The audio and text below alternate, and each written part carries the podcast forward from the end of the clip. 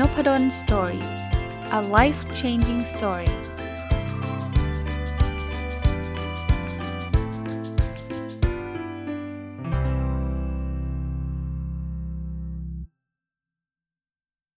สวัสดีครับ ยินดีต้อนรับเข้าสู่นพดล story พอดแคสต์นะครับ ยังคงอยู่กับหนังสือที่ชื่อว่าพัฒนาชีวิตคิดแบบสตาร์ทอัพนะครับ ก็ทุกวันอาทิตย์นะ จะเป็นรายการ My Book ซึ่งผมจะเอาหนังสือที่ผมเขียนเองเนี่ย มารีวิวให้ฟังอย่างละเอียดนะครับ มาต่อเลยฮะเพื่อจะได้ไม่เสียเวลานะครับ ในหนังสือเนี่ยยังมีการพูดถึงการวัด ที่ผมเอารูปแบบการวัดมาจากสตาร์ทอัพนะแต่เอามาเอามาวัดชีวิตของเรานะครับนะการวัดเนี่ยมันมีตัวย่อว่า AARR นะครับ AARR เป็นตัวย่อที่มาจากคำว่า A ตัวแรกมาจากคำว่า acquisition A ตัวที่ 2 มาจากคำว่า activation R ตัวแรกคือ retention R ตัวที่2คือ revenue แล้วก็ R ตัวที่3คือ referral นะครับ เดี๋ยวเดี๋ยวผมแปลให้นะ เดี๋ยวตอนนี้บางคนบอกอุ้ยจำไม่ไม่หมดละเยอะไปหมดเลย เดี๋ยวค่อยๆ แปลไปทีละตัวนะครับ แต่กำลังบอกว่าโมเดลนี้คิดโดย Dave McClure นะครับ ซึ่งเป็นผู้ประกอบการที่เป็นนักลงทุนชั้นนำของโลกนะเขาเอามาใช้กับสตาร์ทอัพนะครับก็ตีมหนังสือเนาะคืออะไรที่มัน work กับสตาร์ทอัพมันก็น่าจะ work กับชีวิตเรา ถ้าเราอยากได้ชีวิตแบบสตาร์ทอัพไม่ใช่ไม่ใช่ไปทำสตาร์ทอัพนะ ได้ชีวิตแบบสตาร์ทอัพคือชีวิตที่มันก้าวกระโดด ประสบความสำเร็จอย่างรวดเร็วอะไรเงี้ยเราก็ลองเอาโมเดลของสตาร์ทอัพมา apply กับการดำเนินชีวิตของเรานะผมเริ่มต้นตัว A ตัวแรกคือ acquisition นะครับผมพูดถึงสตาร์ทอัพก่อนสตาร์ทอัพที่เป็นธุรกิจก่อน acquisition เนี่ยมันคือการได้มาซึ่งลูกค้า ทำไงก็ได้ให้ลูกค้ามาใช้แอปพลิเคชันของเราทำไงก็ได้ให้ลูกค้ามาซื้อสินค้าเรา มามาใช้โปรแกรมเรามาอะไรก็แล้วแต่ที่เป็นที่เป็นสินค้าหรือบริการของเรานะอันนั้นคือ acquisition นะครับในมุมของ startup นะถ้าเขาเปิดเว็บไซต์เนี่ย เวลาเขาจะวัด acquisition เขาก็อาจจะวัดว่ามีจำนวนคนเข้ามาเยี่ยมชมเว็บไซต์เรามากแค่ไหนนะครับหรือถ้าเกิดเขาใช้เงินใช่ไหมเขาก็อาจจะวัดว่าเราต้องใช้เงินหา คนเข้ามาในเว็บไซต์เรา เช่น เราแจกของฟรีเราเราให้ดาวน์โหลดอีบุ๊กฟรีอะไรเงี้ย มันต้องมีเงินลงทุนมากน้อยแค่ไหน อันนี้ก็เรียกว่า customer acquisition cost นะคราวนี้ในชีวิตเราล่ะ ผมมองแบบนี้นะ เราชีวิตเราไม่ได้เป็นลูกค้าซะทีเดียวอะแต่เราอยากได้คนดีๆเข้ามาในชีวิตเราใช่ปะคนดีๆ ผมใช้คาว่าเพื่อนกันแล้วกันนะ เพื่อนที่เราต้องการอะเพื่อนที่จะช่วยทำให้ชีวิตเราดีขึ้นเนี่ย เราก็ต้องวางแผนนะครับว่า เอ๊ะ เพื่อนเรา เราจะไปเจอเพื่อนได้ยังไง เราเราอยากได้เพื่อนประเภทไหนนะครับ เพราะฉะนั้นเราเริ่มต้นอันแรกก่อน คุณลองมองมองว่าตอนนี้เราต้องการคนที่รู้จักเรารู้ใจเราเป็นคนที่เราอยากคบด้วยนะ อย่างแรกก็คือตอนนี้เรามีเพื่อนมากน้อยแค่ไหน ที่เราสามารถเรียกได้เต็มปากเลยว่าเพื่อนนะบางคนบอกว่าผมมีเพื่อนใน Facebook 5,000 คน บางบางทีเห็นหน้ายังจำไม่ได้เลยนะครับ ว่าคนนี้คือใครอย่างนี้เราไม่ได้นับนะ เพราะฉะนั้นเนี่ยเราลองดูว่า เฮ้ยคนที่แบบเราพูดคุยได้ เรามีปัญหาเราเราแชร์ เราพูดคุยกันได้เนี่ยมันมีมากน้อยแค่ไหนนะครับ แล้วลองดูเรทครับว่าแต่ละเดือนเราเนี่ยนะเราได้คนประเภทนี้เพิ่มขึ้นไหม บางคนเนี่ยอาจจะมีเพื่อนแค่คนเดียว แล้วก็มีคนเดียวตลอดตลอดไป ซึ่งไม่ได้ผิดนะผมผมบอกแบบนี้ไม่ได้ผิด เพราะว่าผมผมถึงเรียนแบบนี้ก่อนว่า อันนี้มันไม่ใช่สูตรสาเร็จการดำเนินชีวิตที่ทุกคนจะต้องใช้ แต่ว่าถ้าเกิดคุณอยากจะเติบโตแบบก้าวกระโดดเนี่ยคุณต้อง รู้จักคนเยอะอะแต่ต้องไม่ได้เยอะแบบแค่ปริมาณแบบอย่างที่ผมบอกมีเพื่อน 5,000 คนใน Facebook เนี่ยอาจจะไม่นับ มันต้องมาทั้งปริมาณและคุณภาพ คราวนี้เราต้องเลือกก่อนครับว่าเพื่อนประเภทไหนที่เราต้องการ สมมุติว่าเราเราเป็นคนชอบอ่านหนังสือแล้วเราอยากพัฒนาตัวเองเนี่ยคำถามคือคุณมีเพื่อนที่แบบพัฒนาตัวเองอย่างอย่างอย่างที่คุณต้องการเนี่ยสักกี่คนแล้วตอนนี้ แล้วปัจจุบันเนี่ยคุณไปเจอเพื่อนคนใหม่ ๆ ที่เขาชอบพัฒนาตัวเองเนี่ยมากน้อยแค่ไหน คราวนี้บางคนบอกอาจารย์ยังไม่มีสักคนเลย หรือมีแค่คนเดียวเอง แล้วผมผมจะไปหาเพื่อนใหม่ได้ยังไง จริงๆ การหาเพื่อนใหม่เนี่ยเป็นเทคนิคที่มันไม่ยากนะ คือถ้าเกิดคุณต้องการเจอคนที่ชอบเรื่องเดียวกับคุณนะคุณก็ต้องทำกิจกรรมที่มันเป็นเรื่องนั้นเยอะๆ คุณอยากที่จะเจอเพื่อนที่เป็นนักอ่านอ่านหนังสือนะ คุณก็ต้องเข้าไปร่วมกิจกรรมที่มันเป็นกิจกรรมการอ่าน เช่นบุ๊กคลับอย่างเงี้ย ผมก็เคยเล่าให้ฟังอยู่เรื่อยๆว่า แต่ก่อนนี่ย้อนกลับไป2อสปีนะผมก็เป็นคนชอบอ่านหนังสือ แต่ก่อนก็อ่านอยู่คนเดียวครับ ไม่ค่อยได้รู้จักผู้คนที่เป็นนักอ่านสักเท่าไหร่นะแต่ต่อมาเนี่ยผมก็เริ่มไปจอยบุ๊กคลับเนี่ยเจอเพื่อนๆเยอะแยะเลย แล้วต่อไปเนี่ยไม่ใช่แค่จอยบุ๊กคลับนะผมเป็นคนจัดบุ๊กคลับเอง มีอยู่ปีหนึ่งจัดทั้งปีเลยนะครับ จัดทั้งปีเลยพราะมันเจอโควิดนี่แหละที่เลิกไปนะครับซึ่งก็หวังว่าโควิดมันจะหายไปแล้วเราจะได้กลับมาจัดกันใหม่นะครับ ผมก็เลยบอกว่าการทำแบบนี้คือการที่จะทำให้เราได้เพื่อนมากขึ้น ก็ก็มันอยู่ในขั้นของ acquisition เนี่ยเราสามารถวัดได้เลยว่า คุณจะมีเพื่อนหรือคนที่คุณอยากรู้จักเนี่ยเพิ่มมากขึ้นมากน้อยแค่ไหน อันที่ 2 ตัว A ตัวที่ 2 คือ activation activate คือกระตุ้นให้มันเกิดขึ้น ถ้าเป็น startup เนี่ย เมื่อกี้เรา acquisition มาใช่ไหมเราให้คนเข้ามาในเว็บไซต์ใช่ไหม สิ่งที่มันมักจะเกิดขึ้นถ้าเกิดคุณไม่ทำต่อเนี่ยนะคือเขาเข้ามาแล้วเขาเข้ามาทีเดียวแล้วเขาก็ไปเลยครับ สิ่งที่สตาร์ทอัพมักจะทำคือต้องให้เขา activate activate คือกระตุ้นให้เขาทำอะไรสักอย่างหนึ่งในเว็บไซต์ ง่ายๆ เช่น ให้ลงทะเบียนไว้ คุณเข้ามาในเว็บไซต์แล้วเนี่ยคุณลงทะเบียนทิ้งอีเมลไว้เนี่ยเดี๋ยวต่อไปเรามีข่าวคราวอะไร เราจะได้ติดต่อกลับไป เรามี product อะไรที่น่าสนใจ เราจะได้ติดต่อกลับไป ในในการทำสตาร์ทอัพหลาย ๆ ที่เนี่ยเขาก็จะมีแรงกระตุ้น เช่น คุณทิ้งอีเมลไว้เดี๋ยวผมให้อีบุ๊กนะ ผมจะให้หนังสือฟรีนะ เอาคูปองไปลดได้นะ อะไรก็ตามที่เขาต้องการให้เรา activate ตัวเราเองเราเราดาวน์โหลดเกมมาเขาอาจจะจูงใจให้เรา acquisition ตัว A ใช่ไหมเมื่อกี้ดึงดึงลูกค้าเข้าไปให้ดาวน์โหลดเกม แต่บางคนเคยมีไหมครับเกมที่ดาวน์โหลดมาแล้วไม่ได้เล่นน่ะเราดาวน์โหลดมาเพราะว่า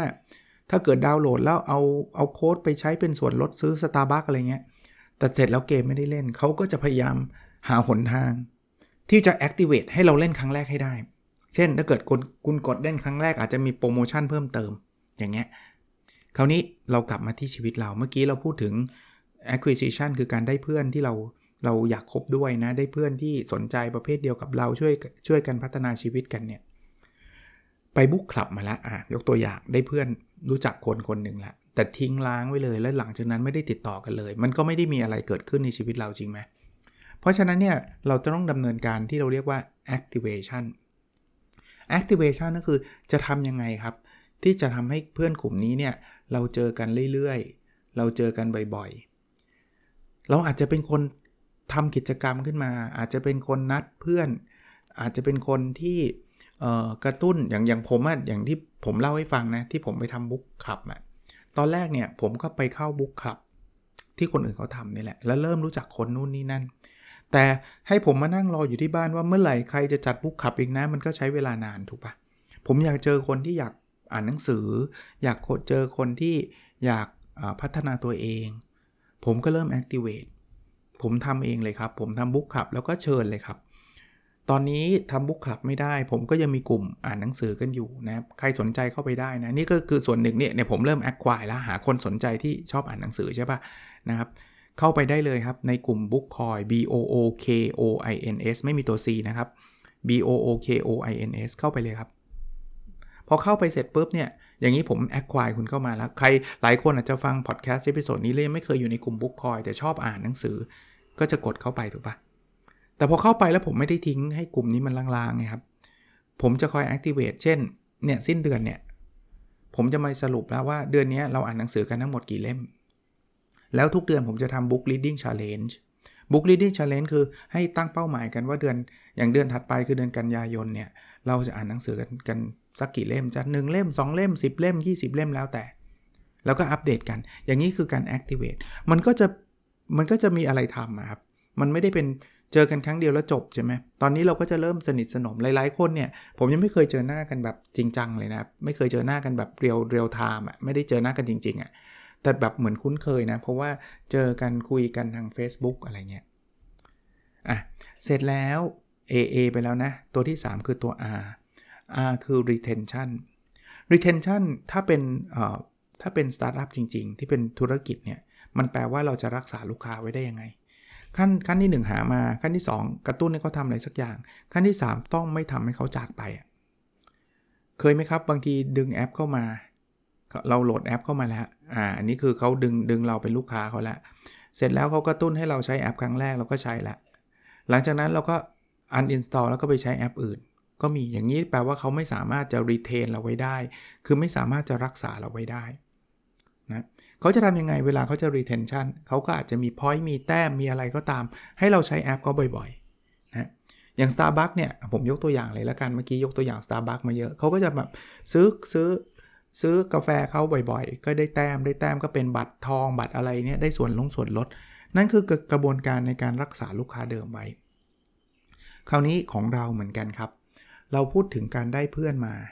เราพูดถึงกระตุ้นทำให้เขาทำอะไรสักอย่าง คราวนี้เราจะต้องทำยังไงให้เพื่อนเราอยู่กับเรานานๆใช่ปะอันนี้ไม่ยากครับนิสัยเราแหละนะถ้าเราหวังดีเราคิดดีกับเพื่อนนะเรามีความตั้งใจที่จะทำให้เพื่อนเราเนี่ยได้รับประโยชน์ เขาจะอยู่กับเราเองครับ ถ้าเราไปจ้องหาประโยชน์จากเขาเขาไม่อยากอยู่กับเราครับ ผมผมถึงบอกหลาย ๆ ครั้งนะครับอะผมยกตัวอย่างบุ๊กคอยบุ๊กคลับเนี่ยที่ผมทำอยู่เนี่ยเป้าหมายคือผมอยากให้เขาได้อ่านหนังสืออะผมเชื่อ อย่างแรงกล้าครับว่าหนังสือเนี่ยเป็นสิ่งที่ดีกับชีวิตของทุกคนเลยเนี่ยเพราะฉะนั้นเนี่ยเป้าหมายผู้ผมอยากให้อ่านหนังสือ แล้วผมก็เชื่อว่าหลายคนที่ยังอยู่ในกลุ่มนี้ เพราะว่าเขารู้สึกว่าเออมาอยู่ในกลุ่มนี้มันมันดีกว่าไม่อยู่ไงอยู่ในกลุ่มนี้มันมีเพื่อนแชร์แชร์หนังสือกันเต็มเลย อยู่ในกลุ่มนี้เนี่ยถ้าเราอยากรู้หนังสือเล่มไหนเราลองไปโพสต์ถามเพื่อนช่วยกันตอบเต็มเลย อย่างเงี้ยมันคือกระบวนการในการรักษาเขาไว้ครับ ถ้าเราไม่ได้สนใจอะไรเขา หรือเราเอามุ่งแต่จะเอาประโยชน์จากเขาอย่างเดียว เช่น สมมุตินะคุณเข้ามาในบุ๊กคับแล้วผมโพสต์ทุกวันเลยขายหนังสือตัวเองอย่างเดียวเลย จริง ๆ ขายตัวเองขายหนังสือไม่ได้ไม่ได้ผิดนะ แต่ว่าถ้าเรามุ่งหวังบอกว่าเฮ้ยถ้าแกไม่ไม่ซื้อหนังสือฉันแกออกจากกลุ่มไปเลยอย่างเงี้ยใช่ไหมกลุ่มนี้มันอาจจะไม่เหลือใครอยู่เลยครับก็รู้สึกว่ามาก็มาถูกบังคับซื้อหนังสือ แล้วจะมาทำไมวะไม่เห็นได้ประโยชน์อะไรเลย ฉันซื้อแล้วโดนอาจารย์มาบี้ให้ซื้ออีกอย่างเงี้ย มันมันไม่ไม่ได้มีประโยชน์อย่างนั้นนะครับ เพราะฉะนั้น retention คือทำยังไงให้เขาอยู่กับเรา ก็ให้ value ให้สิ่งที่เป็นคุณค่าเยอะๆ A ไปแล้ว 1 ตัว R ไป 1 ตัวนะ A ตัวแรก acquisition นะได้ได้มานะครับ A ตัวที่ 2 คือ activation นั่นคือการกระตุ้นให้เขาทำอะไรบางอย่าง แล้วก็ R ตัวแรกก็คือการ retain retention นั่นคือการรักษาเขาไว้นะครับ คราวนี้มาถึง R ตัวที่ 2 ก็คือ revenue มัน A A R R R จำได้ไหมครับ revenue คือรายได้ ถ้าเป็น startup ครับเขาดึงคนเข้ามา เขากระตุ้นให้คนนั้นทำอะไรบางอย่าง เช่น ดึงไอ้นี่มาโหลดแอป โหลดแอปเสร็จปุ๊บ ให้ลองเล่นเกมครั้งแรก เล่นแหละ เล่นแล้วรักษาให้คนนี้เข้ามาเล่นอยู่บ่อยๆ retain นะครับ คราวนี้เขาต้องหาเงิน คือสตาร์ทอัพเนี่ยช่วงแรกอาจจะไม่ได้ไม่ได้คิดถึงเรื่องเงิน แต่ว่าสุดท้ายเขาต้องคิดถึงเรื่องเงิน ไม่มีสตาร์ทอัพไหนฟรีตลอดการนะ เพราะฉะนั้น ทำยังไงอะอย่างเกมเนี่ยเขาก็จะเริ่มมีมิติละ คุณเล่นจนคุณติดแล้วใช่ไหมคราวนี้ถ้าเกิดคุณอยากได้ไอเทมเพิ่ม คุณต้องจ่ายตังค์ซื้อนะ ถ้าอยากจะเล่นเกมให้มันได้คะแนนสูงๆ คุณต้องซื้อนู่นนี่นั่นนะ มันจะมีวิธีการในการได้มาซึ่ง revenue หรือบางเกมเขาไม่อยากจะเอาตังค์ผู้เล่นเขาก็จะมีโฆษณา เคยเล่นเกมบางเกมไหมครับ เข้ามาเสร็จปุ๊บเวลาเล่นเล่นสักพักโฆษณามันเข้ามาล้วถ้าเราลำคาญเราจ่ายตังค์โฆษณาก็จะหายไปนะเพราะนั้นเนี่ยเขาก็จะมีวิธีการในการได้มาซึ่งรายได้ ชีวิตเราครับ เราเราไม่ได้พูดถึงแค่แค่การดำเนินชีวิตทั่วไป แน่นอนเรื่องรายได้เป็นเป็นเรื่องที่สำคัญ คือผมพูดตรงนี้ผมคิดว่าหลายคนเนี่ยจะรู้สึกตะกิดตะขวงใจบอกอาจารย์สอนให้เราหาเงินจากเพื่อนเหรอ ไม่ใช่ในมุมนั้นนะคือคือผมบอกไว้ตั้งแต่ตอนแรกแล้วว่า หัวใจของการทำ การพัฒนาตัวเองเนี่ยคือการให้ value กับคนอื่นอย่างแรก เพราะฉะนั้นเนี่ยไม่ใช่ว่า เฮ้ย ฉันจะจ้องเลยคนนี้รวยว่ะเอาเข้ามาดีกว่า เดี๋ยวฉันจะได้ขอตังค์มัน หรือฉันจะได้ขายของกับมัน ถ้า mindset เป็นแบบนี้ไม่ work แน่นอนนะ mindset คือเราให้ deliver value แต่บางคนก็เป็นเหมือนกับรู้สึกผิดเลยเวลาจะจะจะขายของ อย่าไปคิดแบบนั้น รู้สึกผิดอย่างนี้ เฮ้ย คนเข้ามาในกลุ่มผมเยอะเลย คนเข้ามาในเพจผมเยอะเลย แต่ว่าผมไม่กล้าขายอาจารย์อายเขาเดี๋ยวเขาจะหาว่าผมขายของว่าขายของไม่ได้ผิดกฎหมายนะครับ ถ้าขายของถูกกฎหมายนะ ถ้าขายขายทั่ว ๆ ไปไม่ได้ผิดกฎหมายใดๆนะเพียงแต่คุณต้องทำให้มันเหมาะสมเท่านั้นเอง แล้วจริง ๆ การได้มาซึ่ง revenue หรือรายได้เนี่ย มันทำให้เราสามารถทำสิ่งนี้ได้อย่างยาวนานด้วยอะผมยกตัวอย่างสมมุติว่าคุณเปิดเพจเสร็จปุ๊บคุณเขียนบทความทุกอย่างดีหมดเลย คุณแชร์เรื่องราวที่เป็นประโยชน์ต่อสังคม เป็นประโยชน์ต่อคนติดตามนะคุณได้ได้คนเข้ามาใหม่ ๆ ทุกวันเลยครับ คนที่สนใจเรื่องเรื่องที่คุณแชร์เนี่ยนะเสร็จแล้วเนี่ยคุณก็ activate ให้เขาได้อ่าน activate คือกระตุ้นให้เขาได้อ่าน รักษาเขาไว้โดยให้ value ต่างๆนานาวันหนึ่งคุณจะเอาสิ่งที่คุณเขียนรวมเป็นเล่มแล้วทำเป็นหนังสือเนี่ยคุณไม่ได้ทำอะไรผิดเลยนะครับ แล้วการทำสิ่งนี้ดีทั้ง 2 ฝ่าย คือ 1. คนที่อ่านเนี่ยเขาจะได้หนังสืออ่านที่ที่ครบถ้วนน่ยสมบูรณ์เนี่ยแล้วมันเป็นประโยชน์ต่อเขาคุณไม่ต้องกลัวครับว่าเอ้ยมันอาจจะไม่เป็นประโยชน์ ถ้ามันไม่เป็นประโยชน์เขาไม่ซื้อหรอกครับ เราไม่ได้ไปบังคับให้ใครซื้อนี่ถูกปะเราแค่บอกว่ามันมีหนังสือนะที่เรารวมเล่ม เราค้นคว้าหาความรู้มา แล้วมันน่าจะเป็นประโยชน์กับคนที่อ่านในเพจนี้ บอกเขาได้เลยครับ เขายังมีอิสระร้อยเปอร์เซ็นต์เขานี่คือคนที่เข้ามาอ่านอ่านบทความเราในเพจ อิสระร้อยเปอร์เซ็นต์ที่จะบอกว่าอุ้ยฉันไม่ซื้อหรอกฉันไม่มีเงิน หรือว่าฉันไม่ซื้อหรอกมันไม่คุ้มเขามีอิสระร้อยเปอร์เซ็นต์ครับแต่เชื่อเถอะครับว่ามันจะมีคนกลุ่มหนึ่งที่รู้สึกว่าโอ้ขอบคุณมากเลยนะที่ทำหนังสือเล่มนี้ขึ้นมา เพราะจะให้เขามาตามอ่านทุกวันทุกวันก็อาจจะไม่อ่านไม่ได้ครบ หรือบางทีก็อาจจะอ่านแล้วมันสับสนยังไม่ยังไม่แน่ใจ หรืออยากจะซื้อให้คนอื่นอ่าน มันจะมีคนที่สนใจเรื่องพวกนี้ เพราะนั้นเนี่ยเรเวนูก็จะเป็นโมเดลที่เราสามารถทำได้ เสร็จแล้วเนี่ย มันทำให้งานที่เราทำมันยั่งยืนยังไง คุณลองนึกภาพนะ ถ้าเกิดคุณเขียนอย่างเดียว แล้วมันไม่มีรายได้เข้ามาเลย วันหนึ่งอะคุณจะต้องหาหาเลี้ยงดูครอบครัวใช่ไหมหาเลี้ยงดู พ่อแม่พี่น้องลูกภรรยาสามีใช่ปะคุณก็จะมีเวลาน้อยลงกับสิ่งนี้ เพราะว่าสิ่งนี้เนี่ยคุณไม่ได้รับรายได้เข้ามาเลยอะ่ะ คุณก็ต้องไปโฟกัสที่รายได้ด้วยส่วนหนึ่งนะพอมันไม่มีเวลาให้กับสิ่งนี้ คนที่จะติดตามเพจเราติดตามผลงานเรามันก็จะลดลงเพราะว่าเฮ้ยทำไมคนนี้ตอนนี้เขาไม่ค่อยได้เขียน ก็จะเขียนได้ยังไงอะ่ะเพราะว่าต้องไปหาเงินอะ่ะก็ต้องไปทำงานประจำทำนู่นนี่นั่นเต็มไปหมดเนี่ยแต่ถ้าเกิดเขาเขียนแล้วเขายังได้เงินด้วยเขามีหนังสือเขามีผลงานต่างๆออกมา แล้วก็มีคนช่วยสนับสนุนเขา แทนที่เขาจะต้องไปหารับจ็อบเพิ่ม 2 ที่ 2 ที่ 3 ซึ่งเขาก็อาจจะไม่ชอบเท่ากับงานเขียนนะเขาก็ไม่ต้องทำเขาก็สามารถใส่แวลูเข้าไปได้เยอะแยะ คุณลองดูยูทูบเบอร์ก็ได้ฮะที่เขาออกมาทำยูทูบเบอร์เป็นยูทูบเบอร์แล้วทำทำคลิปดีๆ เป็น 10 เป็นร้อยคลิป แล้วเป็นประโยชน์กับคนจำนวนมากเนี่ยนะมันเป็นเพราะว่าเขาไล่ได้รายได้จาก YouTube ไงเขาได้รายได้จากการโฆษณาไงถ้าเขาไม่ได้อะไรเลยเนี่ยเขาจะมีเวลาไปทำพวกนี้หรอ ถ้าไม่มีแล้วใครเสียทั้งคู่ครับไอ้คนที่เป็นยูทูบเบอร์ก็เป็นไม่ได้ถูกไหม เพราะว่าก็ต้องไปหาเงินหาไรายได้ ต้องไปรับจ้างทำอะไรเต็มไปหมด ซึ่งเขาอาจจะไม่ได้ชอบ ไอ้คนดู YouTube อยู่ก็ เอ๊ะทำไมหายไปก็ไม่ได้ประโยชน์อีกนะ เพราะฉะนั้นการหารายได้เนี่ยไม่ได้เป็นผิด เพียงแต่อย่างเดียวไม่ใช่แค่ว่าจ้องมาตั้งแต่แรกเลย หรือในเพจเนี่ยฉันไม่ให้ value อะไรกับใครเลย ฉันมีเพจอยู่เพจหนึ่งแล้วฉันตั้งหน้าตั้งตาขายของอย่างเดียวขายมันทุกวัน โพสทุกวัน คนเขาไม่ตามเท่านั้นเองครับ ส่วน R ตัวสุดท้ายคือ referral นะครับก็คือการบอกต่อ ถ้าเป็นสตาร์ทอัพเนี่ย คือสตาร์ทอัพเนี่ยมันไม่ได้เน้นแค่ว่า เออเราจะเราจะอยู่แค่ตรงนี้ไง แบบได้รายได้หมื่นบาทต่อเดือนก็พอแล้วอย่างเงี้ยไม่ใช่ใช่ไหมสตาร์ทอัพมันจะมีคำว่า scalability ก็คือการขยายตัวใช่ไหม เพราะฉะนั้นเนี่ยในสตาร์ทอัพเนี่ยเขาก็จะเน้นการบอกต่อ ก็มีเทคนิคเยอะแยะครับผมผมยกตัวอย่างเทคนิคที่ผมรู้จักนะครับ ก็คือ หลาย ๆ หลาย ๆ ที่นะ ไม่ใช่จริง ๆ มันมีหลายเทคนิคอะแต่ว่าที่ผมชอบก็แล้วกันนะครับ อย่างเช่น Dropbox Dropbox เนี่ยถ้าใครไม่รู้จักนะมันคือมันคือคล้าย ๆ เป็น cloud เป็นสถานที่ที่เราสามารถเอาเก็บไฟล์ออนไลน์ได้อะเพนแต่ก่อนเนี่ยของ Dropbox เนี่ยคือ เวลาเราเรามีไฟล์เยอะ ๆ ใช่ไหมเรามาเก็บไว้ในคอมเนี่ยเดี๋ยวคอมมันก็จะทำไมมันก็จะเต็มฮาร์ดดิสก์เต็มนู่นนี่นั่นอะไรเงี้ย พอฮาร์ดดิสก์เต็มเราก็จะรู้สึกว่า เฮ้ยทำไงดีไปซื้อฮาร์ดดิสก์เพิ่ม ผมก็เคยทำนะ แต่ก่อนเนี่ย ก็คือพอมันเต็มแล้วเราก็ต้องไปหาหาพื้นที่เพิ่มนะ หรือไม่ก็ต้องเปลี่ยนคอมพิวเตอร์เลยอะไรเงี้ยแต่พอ Dropbox มาเนี่ยง่ายเลย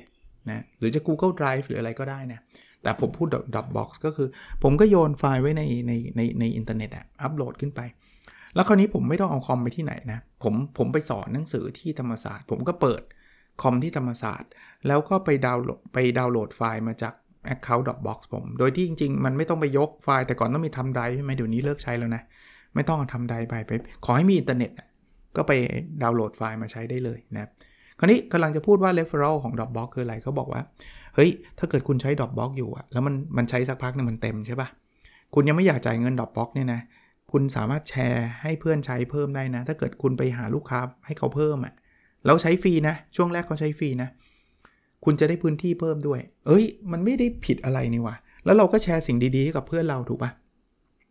พอเพื่อนเราบอก เอ้ยเหรอใช้ฟรีเหรอ เอาใช้ฟรีลองใช้ดูซิไอ้เพื่อนเราก็ได้เนื้อที่ฟรีเราก็ได้เนื้อที่เพิ่มอีก คุณสามารถแชร์ไปได้เรื่อยๆ อย่างเงี้ยดอกบล็อกก็ขยายเร็วเลย คนก็มาใช้กันเต็มไปหมด ผมก็ยังใช้อยู่ตอนนี้เลยนะ แต่ตอนนี้ยอมจ่ายตังค์เลยนะ อันนั้นคือธุรกิจ referral ในชีวิตเราเหมือนกันครับ เรามีคนที่รักในสิ่งที่เราทำใช่ปะเขารู้สึกว่ามี value มีคุณค่า สิ่งที่เขาจะทำโดยอัตโนมัติคือเขาจะ refer ครับ ไม่ต้องอะไรไกลนะ ผมต้องขอบขอบพระคุณอีกครั้งหนึ่งเลย เวลาท่านฟังนพดลสตอรี่เนี่ย ผมเชื่อว่าหลายท่านเลยนะ แชร์ให้เพื่อนด้วยทำไมผมถึงเชื่อแบบนั้น เพราะว่า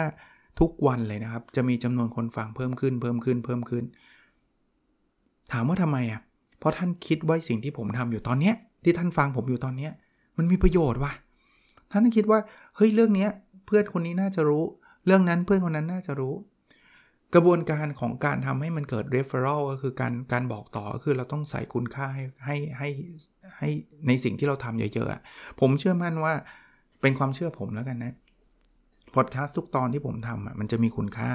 อาจจะไม่ได้กับทุกคนครับ บางคนอาจจะฟังเรื่องนี้แล้วเฉยๆ บางคนอาจจะฟังแล้วแบบว้าวอะไรเงี้ย อาจจะไม่ทุกคนแต่ผมเชื่อว่าต้องมีอย่างน้อยคนหนึ่งในในในหนึ่งตอนในในความเป็นจริงคงมากกว่า 1 คนนะครับ ที่ท่านคิดว่า โหเรื่องนี้มันต้องแชร์ว่ะ นิดเดียวก็นั้นเท่านั้นเองครับ เราอาจจะบอกว่าให้เขาแชร์ง่ายหน่อยก็อาจจะกระตุ้นเขานิดนึง เช่นอะอย่างอย่างสมมติสมมติตอนเนี้ยถ้าผมจะขออนุญาตบอกว่าทุกคนช่วยแชร์ให้หน่อยได้ไหมครับ อย่างเงี้ย ท่านลองลองดูก็ได้ครับ ผมก็เชื่อว่าบางคนอาจจะไม่สะดวกแชร์ก็ไม่เป็นไรครับ บางคนบอกโอ้ยทำไมอาจารย์ขอแล้วแชร์ได้สบายมาก เราลองแชร์ดู ตอนนี้ก็อาจจะเป็นตอนที่มีคนฟังเยอะขึ้นนะครับ คนก็จะมาติดตามนบดล Story เพิ่มมากขึ้นนะก็สรุปนะวันนี้คงประมาณนี้นะครับ AARRR เป็นโมเดลของสตาร์ทอัพในการวัดนะครับ A คือ acquisition คือการได้มาซึ่งลูกค้า ซึ่งกับถ้าเบ็ดชีวิตก็คือการได้มาซึ่งคนที่เราอยากอยากรู้จักนะครับ A ตัวที่ 2 คือ activation ก็คือการกระตุ้นให้ลูกค้า ถ้าเป็นสตาร์ทอัพคือการกระตุ้นให้ลูกค้าทำอะไรบางอย่าง ของเราก็คือการกระตุ้นให้คนที่เราอยากรู้จักเนี่ยทำอะไรบางอย่าง R ก็คือ retention ถ้าเป็นสตาร์ทอัพคือรักษาลูกค้าไว้ ของเราคือรักษาเพื่อนรักษาคนที่เราอยากรู้จักไว้นะครับ R ตัวที่ 2 คือ revenue สตาร์ทอัพคือการสร้างรายได้ ชีวิตเราก็เราก็สร้างรายได้ได้กับสิ่งที่เรารักนะครับ และ R ตัวสุดท้ายคือ referral นะครับ การ refer การกล่าวกล่าวถึงบอกต่อ สตาร์ทอัพเขาก็อยากให้ลูกค้าเขาพูดต่อ เขาจะได้ขายสินค้าได้มากขึ้น ในขณะที่ตัวเราเราเราทำสิ่งดีๆแล้ว ก็ไม่จำเป็นต้องให้คนรู้แค่คน 2 คนนะครับ เราก็บอกให้เขาช่วยแชร์ช่วยช่วยช่วยส่งต่อเรื่องดีๆ ไปได้นะครับหนังสือมาถึงท้ายเล่มแล้วล่ะ แต่คิดว่ายังมีอีกเรื่องหนึ่งเรื่องใหญ่เรื่องหนึ่งนะครับ ในสัปดาห์หน้าน่าจะรีวิวได้จนจบนะครับ ก็หวังว่าจะเป็นประโยชน์นะครับ แล้วเราพบกันในอีพิโซดถัดไปครับ สวัสดีครับ